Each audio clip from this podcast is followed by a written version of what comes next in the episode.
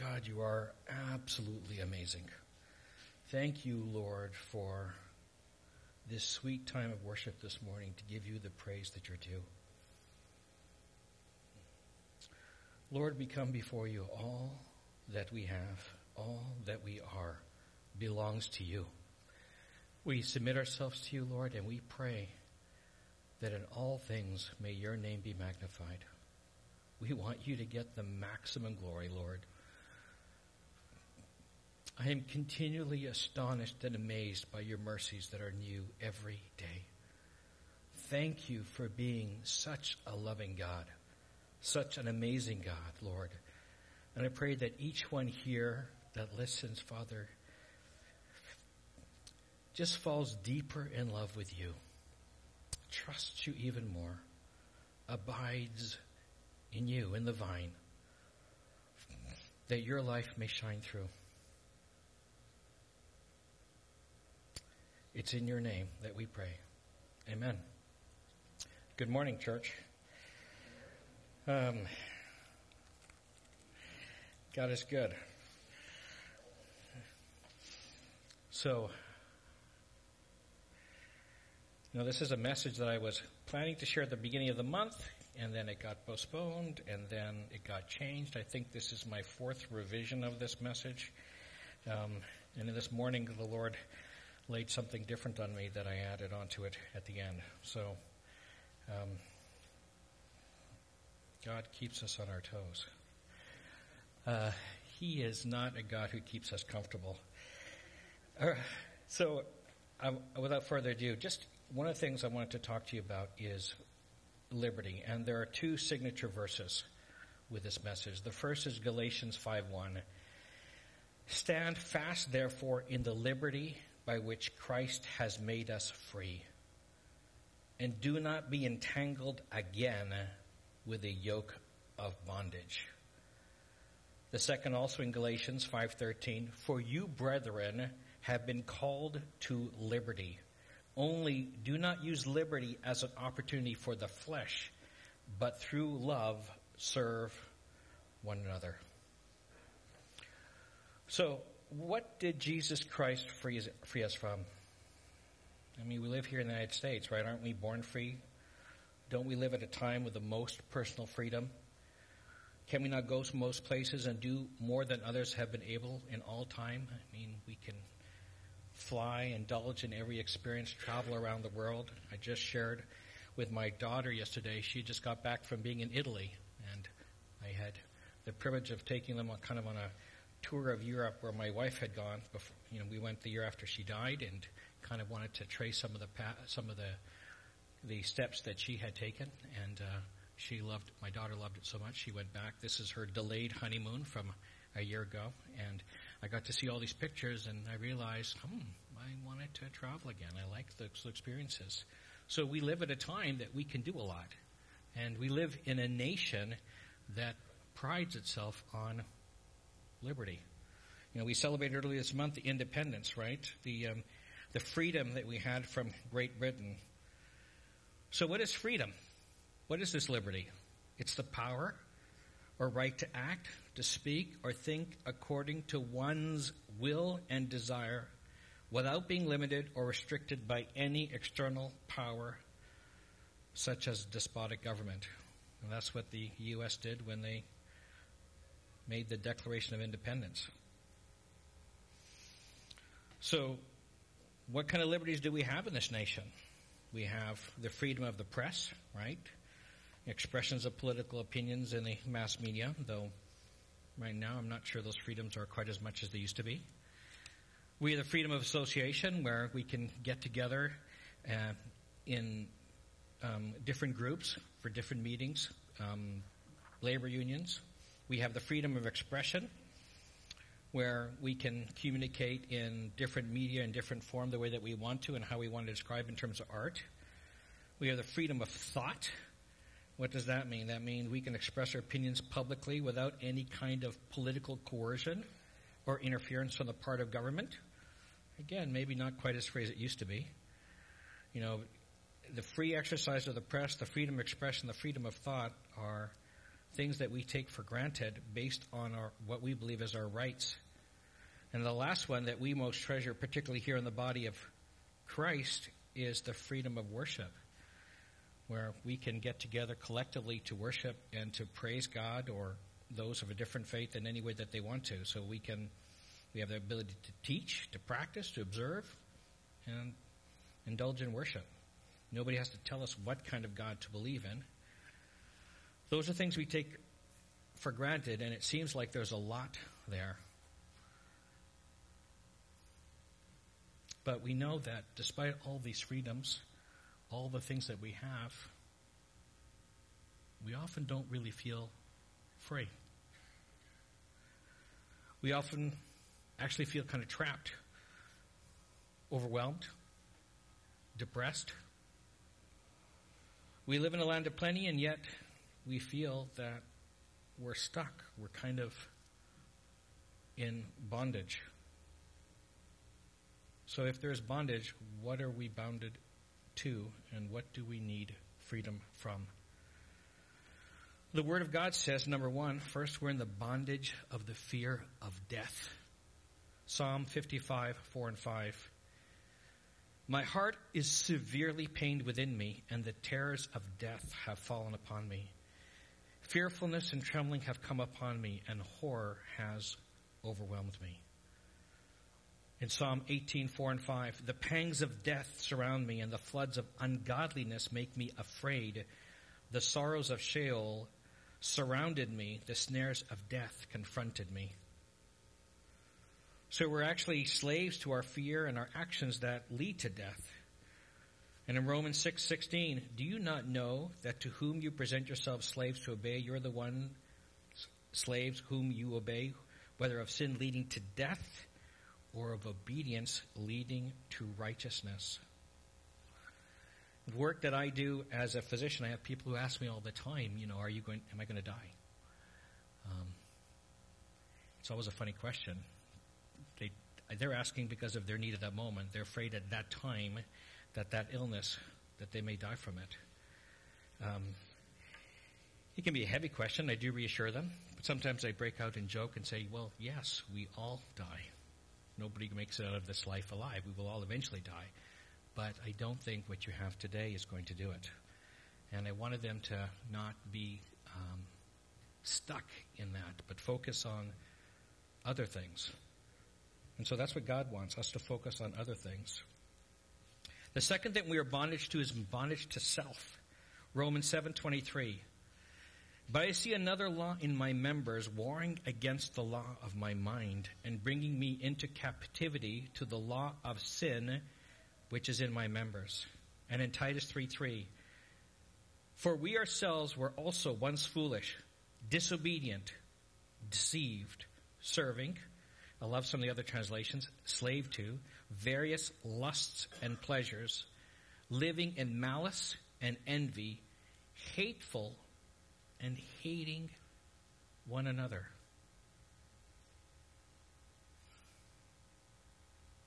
Such we were before Christ, hateful and hating one another, hating what others have, envious of what they've got, not being satisfied with their life.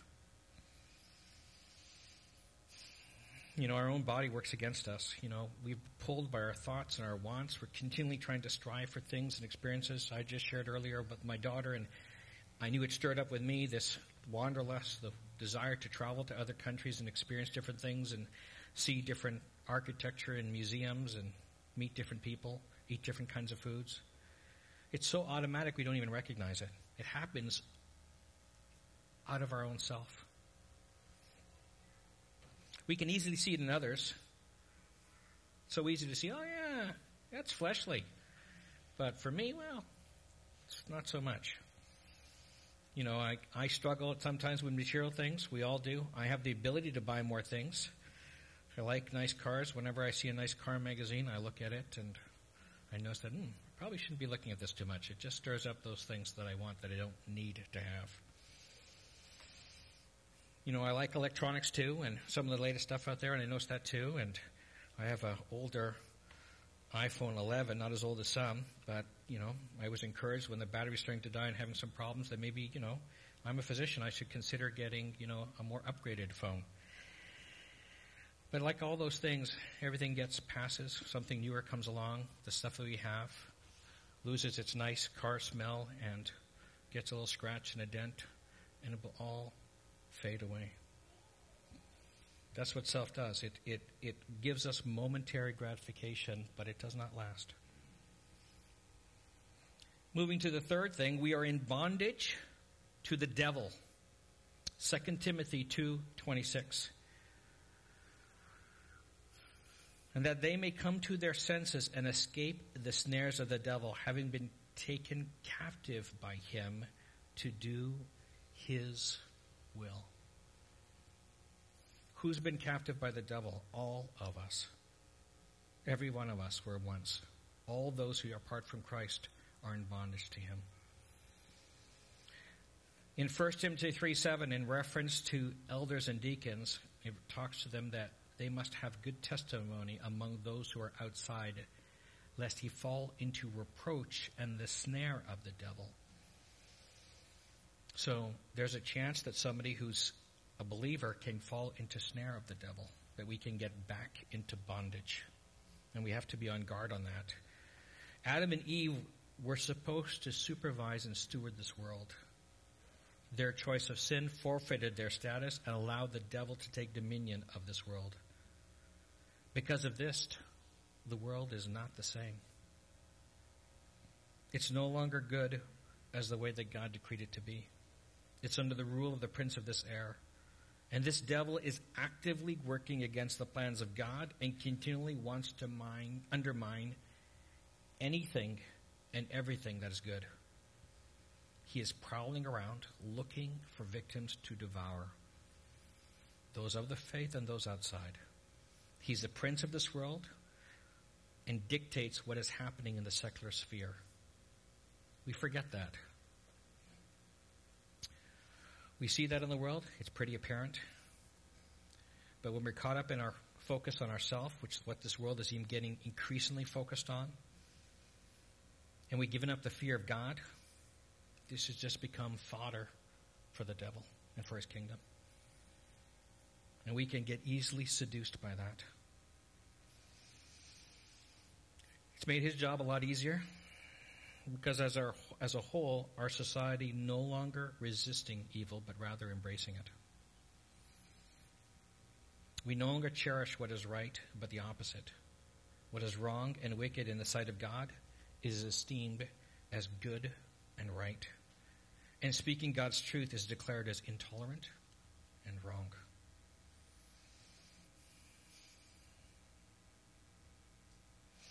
And most of all, in terms of bondage, we are bondage in bondage to sin.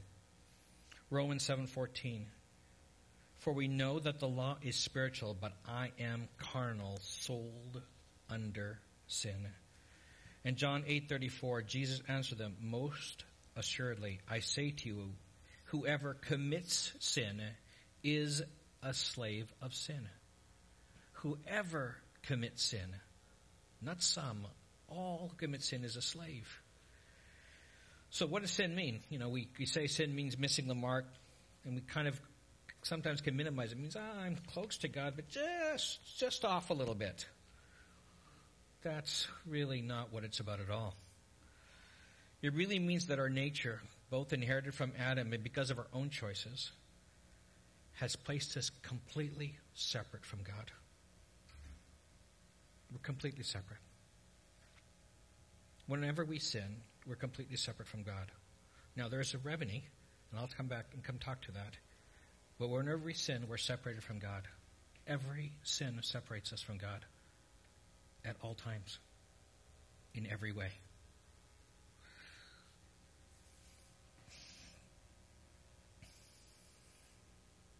And it puts us in bondage because once we're separate from God, we're under the domain of the prince of this world. There is no middle ground. There's no neutral ground. It's something we really have to get. There is no neutral ground. Jesus was very clear. You're either for me or against me. There is no neutral ground. So Paul talks about sin.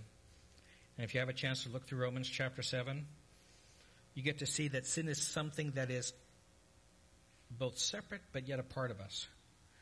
And I like the analogy of an alloy. Bronze is an alloy of copper and tin. 88% copper, 12% tin. But once you make it into bronze, it's very difficult to separate.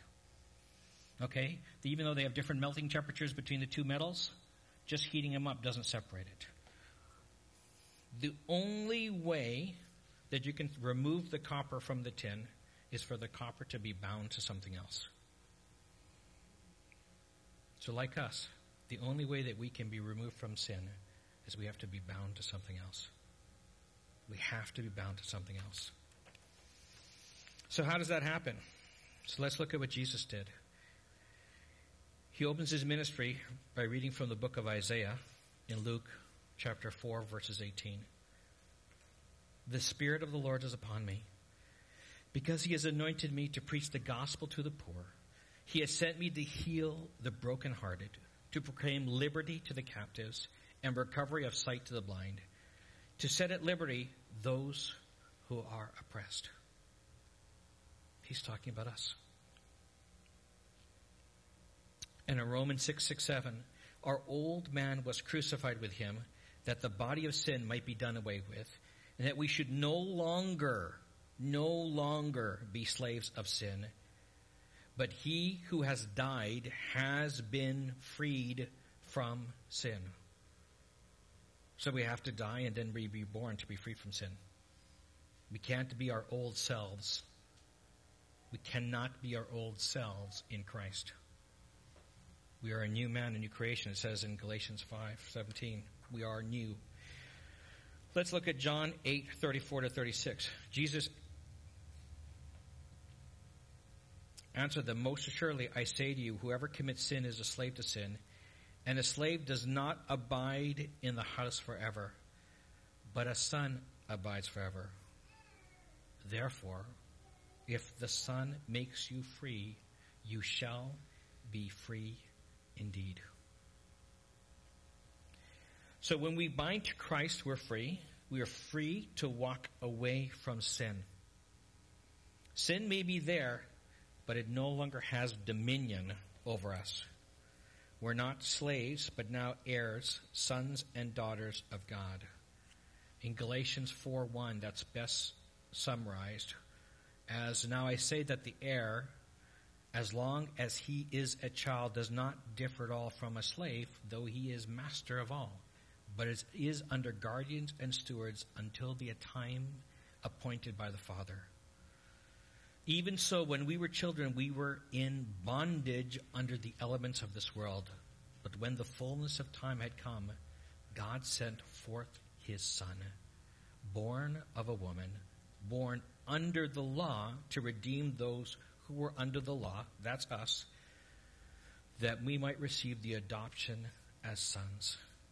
And because you are sons, God has sent forth the Spirit of His Son into your hearts, crying out, Abba, Father.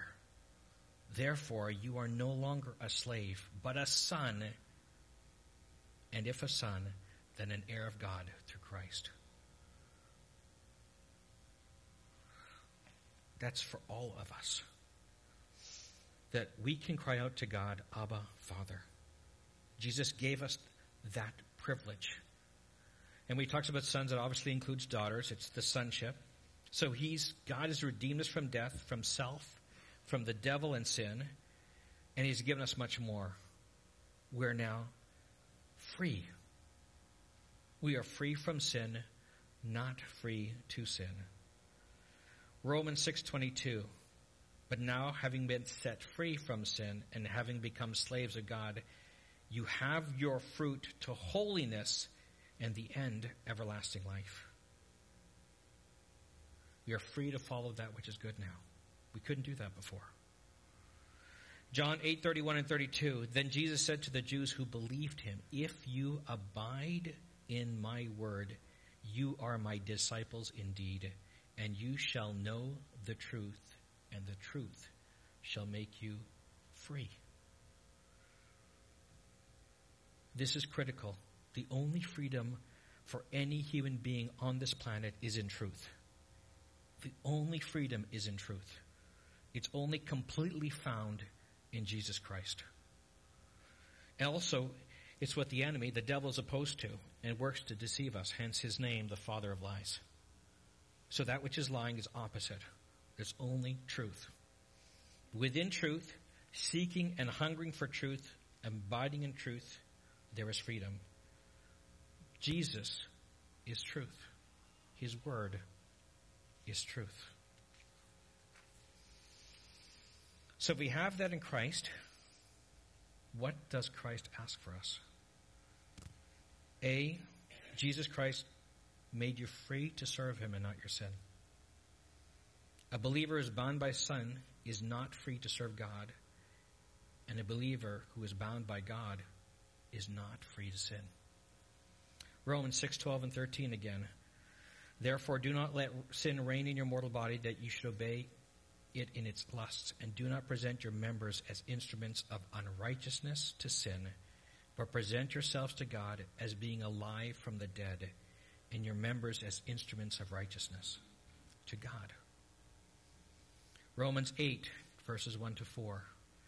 Therefore, there is now no condemnation for those who are in Christ Jesus, who do not walk according to the flesh, but according to the Spirit.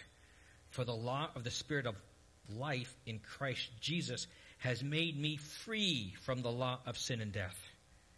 For what the law could not do, in that it was weak through the flesh, God did by sending his own Son in the likeness of sinful flesh.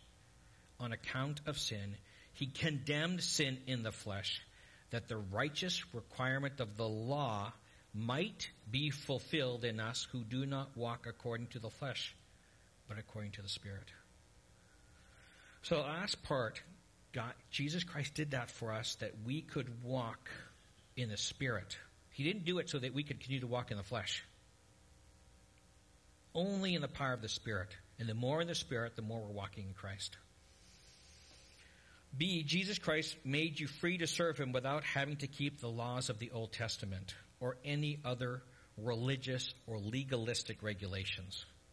Look at Galatians chapter 3, verses 24 to 26. Therefore, the law was our tutor to bring us to Christ that we might be justified by faith. But after faith has come, we're no longer under a tutor. For you are all sons of God through faith in Christ Jesus. So the law was our instructor. It helped us. We've now graduated through Christ Jesus. We're no longer in school there. We're no longer babes. We can walk in the freedom of the Spirit through the power of Christ, through His grace. See, Jesus Christ made you free to cross over cultural and economic barriers to see people come to faith in Christ. I love this. 1 Corinthians chapter 9, 19 to 22. For thy, though I am free from all men, I've made myself a servant to all, that I might win the more. And to the Jews I became as a Jew, that I might win Jews. To those who are under the law, as under the law, that I might win those under the law. To those who are without law, as without law, not being without law toward God, but under law towards Christ, that I might win those who are without law. To the weak, I became as weak, that I might win the weak. I have become all things to all men, that I might by all means save some. What's Paul talking about? Is that he surrendered his will and his desires to meet people of where they are at their moment. Okay, not to sin, not to be legalistic, not to be bound by it, but to see them as they are, to meet them at their point of need. Because what's their need? What's all of our need? Our need is Jesus. Yeah. Truth, Jesus. It's the same. That's what our need is. And so when you see people at their point of need, you meet them where they are. God will give you the opportunity as you're praying and walking the Spirit to meet them at their need. And that's what He's calling us to do. Wherever that is wherever that is, all over that is. Okay? And so sometimes the latest thing in church thing is affinity based church. We tend to, and that's what's happening. We become very tribal. We think we should be together with everybody that we kind of like, that we do the things that we want to do. That's not the kingdom of God. That's not the kingdom of God. The kingdom of God is us meeting people that we really don't have a lot in common except Jesus Christ. God showed that to me when, when I first came to faith in 1995, how Bill, who I've gone to India the last couple of times, got together. We've prayed now. We may even do some prison ministry together. Just, he's, you know, he works at a factory job. He, he's an evangelist by heart. He, every year, at least two or three people come to Lord through um, his sharing the faith, and he disciples them. He discipled me. We'd spend time, and you know, I came from a very New Age background, and I had a lot of questions. And he answered everything biblically and appropriately, trusting in God. And, you know, he's a mechanic also. He does great transmission. He likes to go hunt and fish and, you know, four wheeling. None of the things that I like. None of the things that I like. Okay? But I like Jesus, and he loves Jesus. And we have a common ground together, and we fellowship together because of Jesus. And that's what God wants us to do in the body of Christ, is to have people of all different various backgrounds from different, whether, you know, you use Scythian or slave, it doesn't matter. That we're under the banner of Christ and we're all one.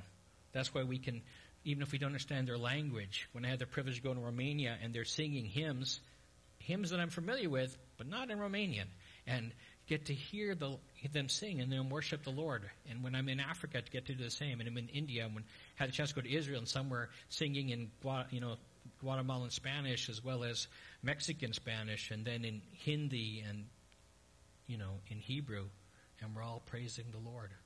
That's what it really means to be one in the body of Christ. Okay. That's what true liberty is. So, also,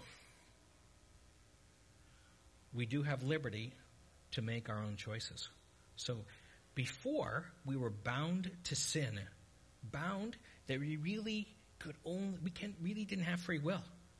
All you could do was indulge the flesh. All you could do was whatever the flesh desired to do. You think you're free to do it, but you're not. You're just driven by the desires of the flesh. It's automatic. It's impulsive. It's that thing that still drives me to go, oh, I want that. Okay, I'll get that. Oh, I want to experience that. Okay, I'll do that. And it's like it grabs us as a hook and pulls us wherever it wants to take us.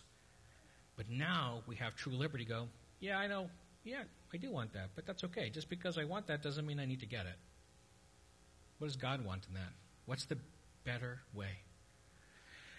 So, 2 Corinthians 3:17, now the Lord is a spirit and where the spirit of the Lord is there is liberty. So we have that liberty in Christ. So, A, you're free to choose to do what is right, not what you want. Your liberty should cause you to obey God, to choose to obey God. Romans 6, 17 to 23. But God be thanked that though you were slaves of sin, yet you obeyed from the heart that form of doctrine to which you were delivered. And having been set free from sin, you become slaves of righteousness. I speak in human terms because of the weakness of your flesh. But just as you presented your members as slaves of uncleanness and of lawlessness, leading to more lawlessness, so now present your members as slaves of righteousness, for holiness.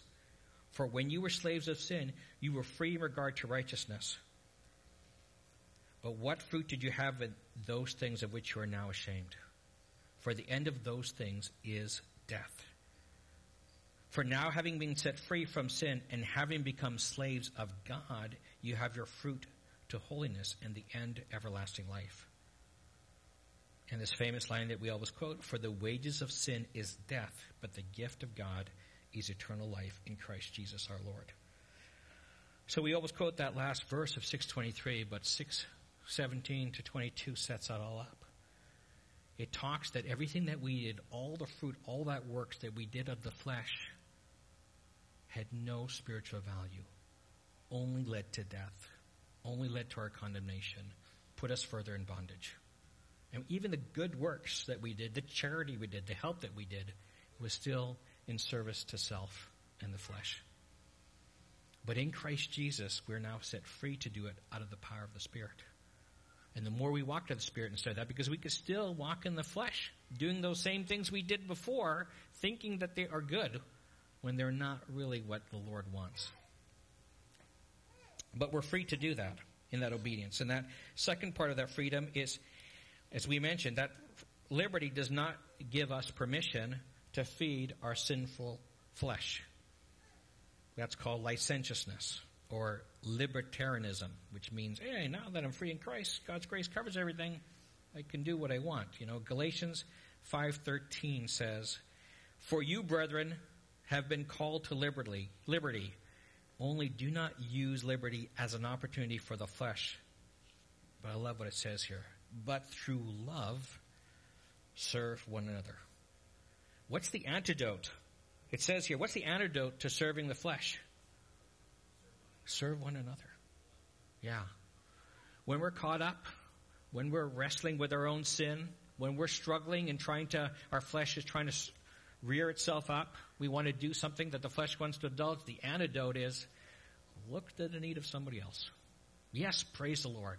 Yes, strive after Him. Look to the need, mercy somebody else.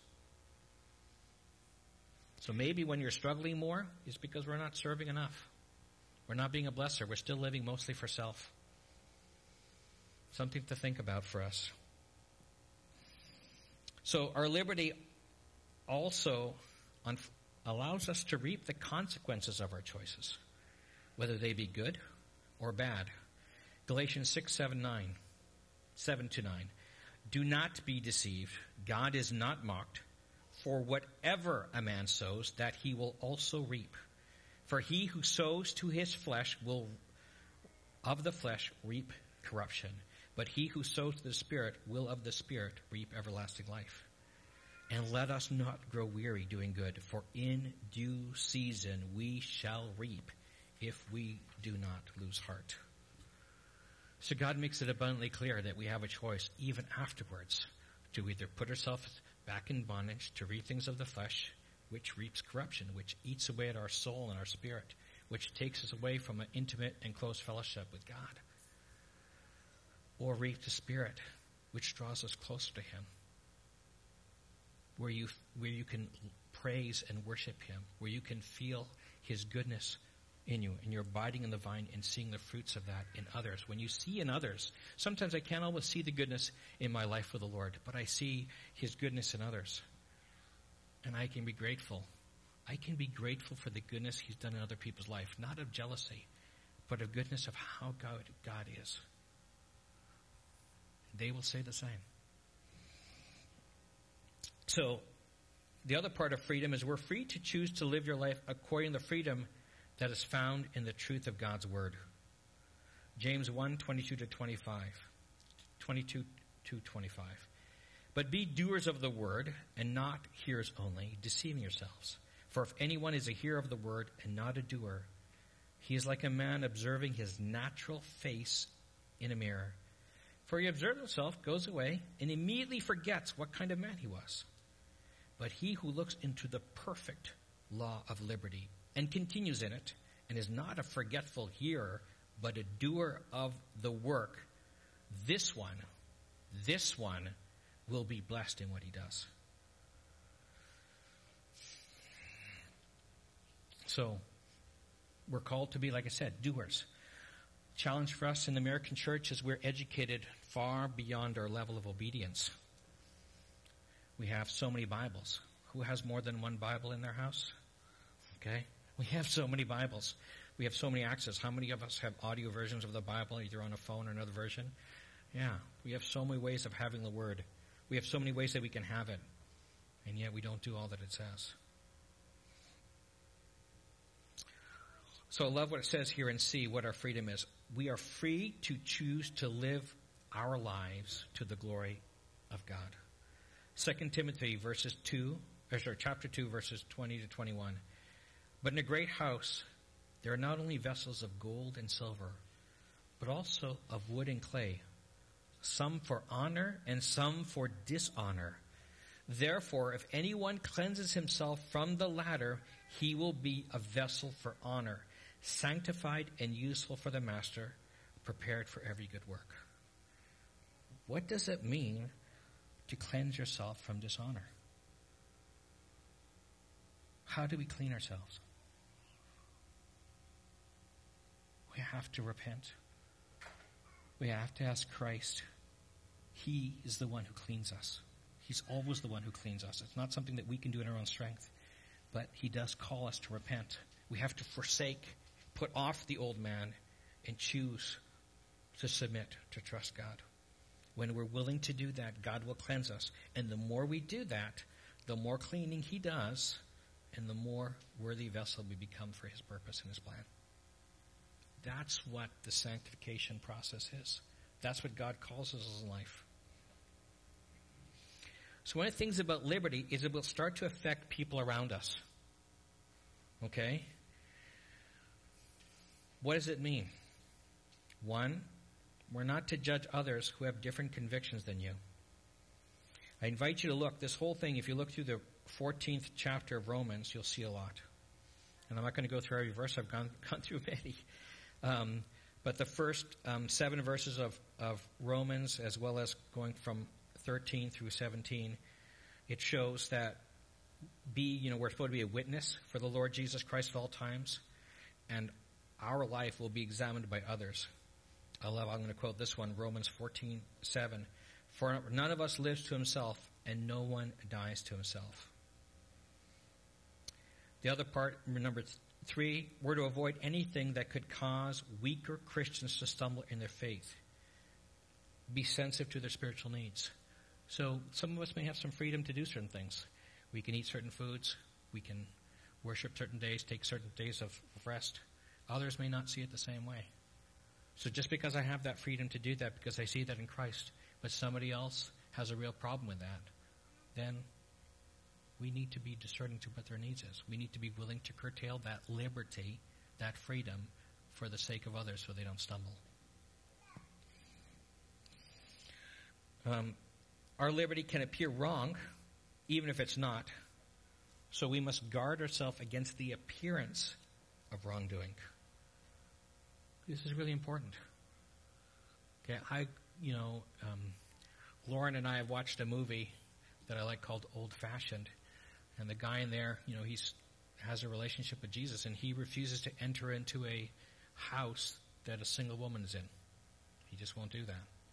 You know, I I try to, you know, not to be alone with a woman. Won't do a, a counseling or anything like that. Or I need to have somebody else present, and that's really important that we guard ourselves. Not that we did wrong, and we may, our intentions may be entirely noble, noble and pure, but it can be misconstrued. It can be misinterpreted, so we have to be on guard for that. Number four, our liberty. Sorry, number five, our um, God gave you liberty as a way to lead others to salvation in Jesus Christ. So your testimony for Jesus is more important than your personal desires. Wow. Our testimony for Jesus is more important than our personal desires. We may desire certain things. I can do this. I can go do that. But if it looks like it causes a stumbling block for others, what are we doing to curtail that? That's a hard one for me. It's a hard one for me because I'm not always aware of what other people are thinking. I don't know, oh, they have a problem with that. Unless they tell me or it's pretty obvious that they're looking at me kind of funny, I don't always know that they're being troubled by it. Okay? But that takes discernment to see. That means, okay, I'm doing something, let me look around and see, okay, how are they responding? Are they comfortable? Are they uncomfortable?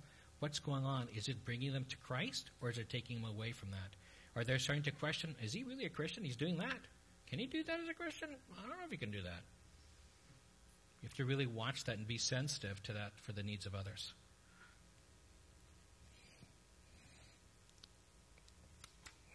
So, that leads me to the part what are the boundaries of our liberty? We have liberty in Christ. We're free now in Christ. What are some of the things? Some of the principles that we should go by. First, am, am I allowing myself to be brought under the power of something that should not be controlling my life? This is really important. Am I getting involved in something that God clearly doesn't want us to dominate my life? We can have, you know, we talk about idolatry. Are there other things that we're becoming obsessed about? My personal struggle is okay, I'm working. I have responsibility with my work, and I'm short staffed, so I've called to work extra, working more than I want to, coming off a crazy long shift. God has given me strength to get through that, but I'm like, okay, this is not something I need to be sustaining or continuing with. I don't need to do that. We have to make some choices in that freedom, even though I can work, even though I'm trying to do the right thing to be a blessing for others. Is this really what the Lord wants? These are the things we have to grapple with. Some of this, I don't know my own strength, even my own prayer time. My own feelings, my own desires, my own sense of obligation can muddle that for me. What do we need to do? Seek counsel. Talk with our spiritual authority. Talk with those around us, our brothers and sisters in Christ. They get a sense. They sometimes can sense things within our spirit to see, oh yeah, that's not good for you. It's taking away your walk with Jesus. It's taking away your testimony. So those are the things that we really have to look at. Uh, I invite you to look at 1 Corinthians 6.12 for more on that. And the next one is, does what I am allowing in my life draw me to God? Or does it distract me from Him? More to what I just said before. Is what I'm doing, I mean, we work, right? We all have jobs to do. Most of us have jobs to do. Do my jobs draw me closer to Christ or away? Have I even really thought about that way? Am I thinking my job, oh, that's my work. So, you know, I just do that to earn money so then I can serve God here. That is not the way the Lord wants it at all. All of it is under, supposed to be under Christ. That means the work that I do needs to be under Christ. You know, I talked with a friend um, a couple of nights ago and, you know, he asked me a question, are you praying before you see people? And to be honest, sometimes I do. Sometimes when I get really busy, I don't. So that's a challenge. Am I submitting everything? Am I spending the moment to go, God help me? Even a simple thing. Do I have enough time to say, God please help me? Help me to be a blessing. Yeah, that takes like all of two seconds. Yeah, I could easily do that. So there's an opportunity to submit everything under Christ. And so that it doesn't become a distraction. Um, am I allowing myself to be brought under the power of something? Oh, sorry. Sorry. Is, is God going to be glorified by this? So that's a question we have to ask. In everything we do, is God going to be glorified this? In what am I is what am I doing going to offend anyone by doing this? Would this decision ca- be give cause for a lost person, for a lost person to reject Jesus as Savior? Wow. Would this decision, the choice that I make, cause somebody not to become Christian? Not to, ooh, I don't want to become that. There, that was a struggle that I had when I saw fighting and arguing in a church or between different people and how they treated a pastor friend of mine. It's like, ooh, I don't want to be a Christian. When you see that others people see our behavior. Would this decision cause other believers to stumble in faith? We talked about that earlier. So some people may feel I have freedom to drink a beer or have a glass of wine. That's a common one. I can do that. And but some people are like very clear, you know, you can't, you know, do not be drunk on wine. You cannot drink in front of others. That's going to stumble their faith. Others may think, okay, we can have a big potluck and eat whatever food that we want, and that's okay. God is good. Others go, okay, that shows indulgence of the flesh and gluttony. That's probably not a good thing. Now, one side is pretty easy. People go, yeah, I won't drink. That's wrong. But yes, I'll have dessert. That's okay. Um, certainly, consequences of things are different. Some things are a little bit different. So, those things that we have to look at. How do we decide what we do? Some have, okay, I can eat meat. Others like, oh, I can't eat meat. There are things that we make uh, when you're on vegans. Eating meat can be a stumbling block for them. We think, oh, well, that's our freedom in Christ. Peter got to eat meat. I can eat meat. You have to watch what is our motivation. I love what it says here. Am I having doubts about this decision because my conscience is condemning me? The Holy Spirit will speak to us and let us know. So, listen. Listen to what God has. Is this something I feel that I have to keep hidden or do in secret? That's a big warning. If it's something you have to do in secret because you can't tell anybody, like you're going to your room to watch videos that you shouldn't be watching or doing something you shouldn't be doing, and you don't want to tell people about that, or you tell them after the fact asking for forgiveness instead of permission, you know, that's a big warning sign and something to watch out for. Would I be ashamed if the Lord returned while I was doing this? Wow. If I'm in the midst of that, that's the question. If God's going to come back and we won't know that time, is that what I want to be doing when Jesus shows up? How many of us even think about that? Until I read that, I thought about that. I thought, wow, I, I, I certainly don't.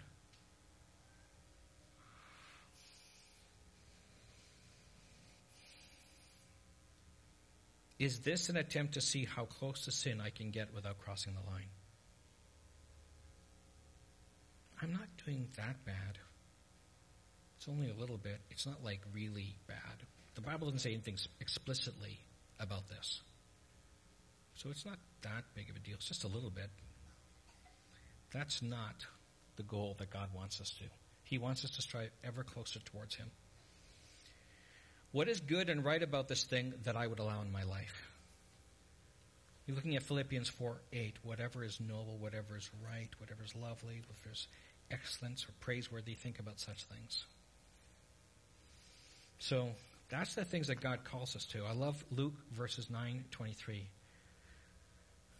Then he said to them all, If anyone desires to come after me, let him deny himself and take up his cross daily and follow me. in Matthew 20, 25 to 28. But Jesus called them to himself and said, You know that the rulers of the Gentiles lord it over them, and those who are great exercise authority over them. Yet it shall not be so among you. But whoever desires to become great among you, let him be your servant. And whoever desires to be first among you, let him be your slave. Just as the Son of Man did come to be did not come to be served, but to serve and to give his life as a ransom for many. So ultimately, in all this, Jesus is asking us to be like him. He's called us to be like him. So look at this paradox. In Christ, we are free. We have true liberty, free from sin, free from self, free from the devil, free from flesh, free. And yet in Christ, he calls us to bind to him, to submit, and become a bondservant. To become a slave, in a sense. A slave to what? A slave to righteousness. So we are free, and as Christ did, as his example, in his freedom, he surrendered that. That's what he's calling us to do. So we're given free. You have now the freedom to choose, and I want you to choose. Here, my life is yours. I'm going to choose to be a bondservant. So I love this by Kurt Schaklat. He talks about traits of a bondservant. A bondservant of Christ is emptied of self and walks in deep humility before the Lord, faithfully obeying him to the point of suffering, hardship, humiliation, and even death if required. A bondservant of Christ has a deep and genuine concern for the welfare of others. A bondservant of Christ seeks to encourage, comfort, and strengthen others a bondservant of Christ strives, strives to do the will of his master and please him only and has abandoned seeking after the praise of men. A bondservant of Christ does not promote or exalt self, but promotes and exalts Christ as Lord of all and views self as a bondslave of others to fulfill the call of Christ. A bondservant of Christ is not quarrelsome but kind to all, able to teach, patient when wronged, gently correcting those who are in opposition. A bondservant of Christ sees his or her life of service as a grateful, dutiful, and loving response to God, and not something with which he or she expects to be thanked by his master, but rather reward for his or her faith, or rather rewarded for his or her faithfulness. So look at Philippians 1 1. Paul and Timothy, bondservants of Jesus Christ, to all the saints in Christ Jesus who are in Philippi with the bishops and deacons. James 1 1. James, a bondservant of God and of the Lord Jesus Christ to the twelve tribes which are scattered abroad. 2 Peter 1 1 Simon Peter, a bondservant and apostle of Jesus Christ, to those who have obtained like precious faith with us by the righteousness of our God and Savior Jesus Christ. Jude 1 1 a, Jude, a bondservant of Jesus Christ and brother of James, to those who are called, sanctified by God the Father, and preserved in Jesus Christ. So this appears to be a paradox, as I said earlier, but it's not. We're free in Christ and from sin itself. We're free in the liberty of Christ to walk in righteousness. The only way to walk in righteousness is to be like Christ. The process of sanctification, sanctification is to put off the old and put on the new. This is one of Gary's favorite sayings in Ephesians chapter 4 verses 22 to 24 that you put off concerning your former conduct the old man which grows corrupt according to the deceitful lusts and be renewed in the spirit of your mind that you put on the new man which was created according to God in true righteousness and holiness. So God wants us to trust in him to be willing to walk in freedom from sin, to be a blessing to others. In a way, we're a, slave, just as those before us, as Paul was, as Timothy was, as James was, as Peter was, as Jude was, as all the disciples were, of all those who have martyred and lived their lives before us, willing to trust in God completely. We have so many distractions, so many things that keep us away from Him. I pray as this time is drawing nigh that we will willing to surrender that which we want for something that is greater, trusting in His goodness, believing that surrendering our life for Him and being a blessing of others will give Him the maximum glory. Let's pray. Heavenly Father, we need your help, Lord. Father, I just pray, Lord, that uh, we realize what you've given us and who you are, what you want for us, what you've asked of us. And so I don't know where the hearts are of each of us, Lord, but you do. You know the frame, every frame, everybody, Father, and I pray that you will have your way in each of us, that you will get every bit of the glory you deserve, that you will do whatever is necessary to crush us of our rebellion, to humble us of our pride to bring us into your loving arms in your grace and mercy, to walk as you walk, Jesus, to choose to be yours no matter what. You deserve it all. In your name we pray. Amen.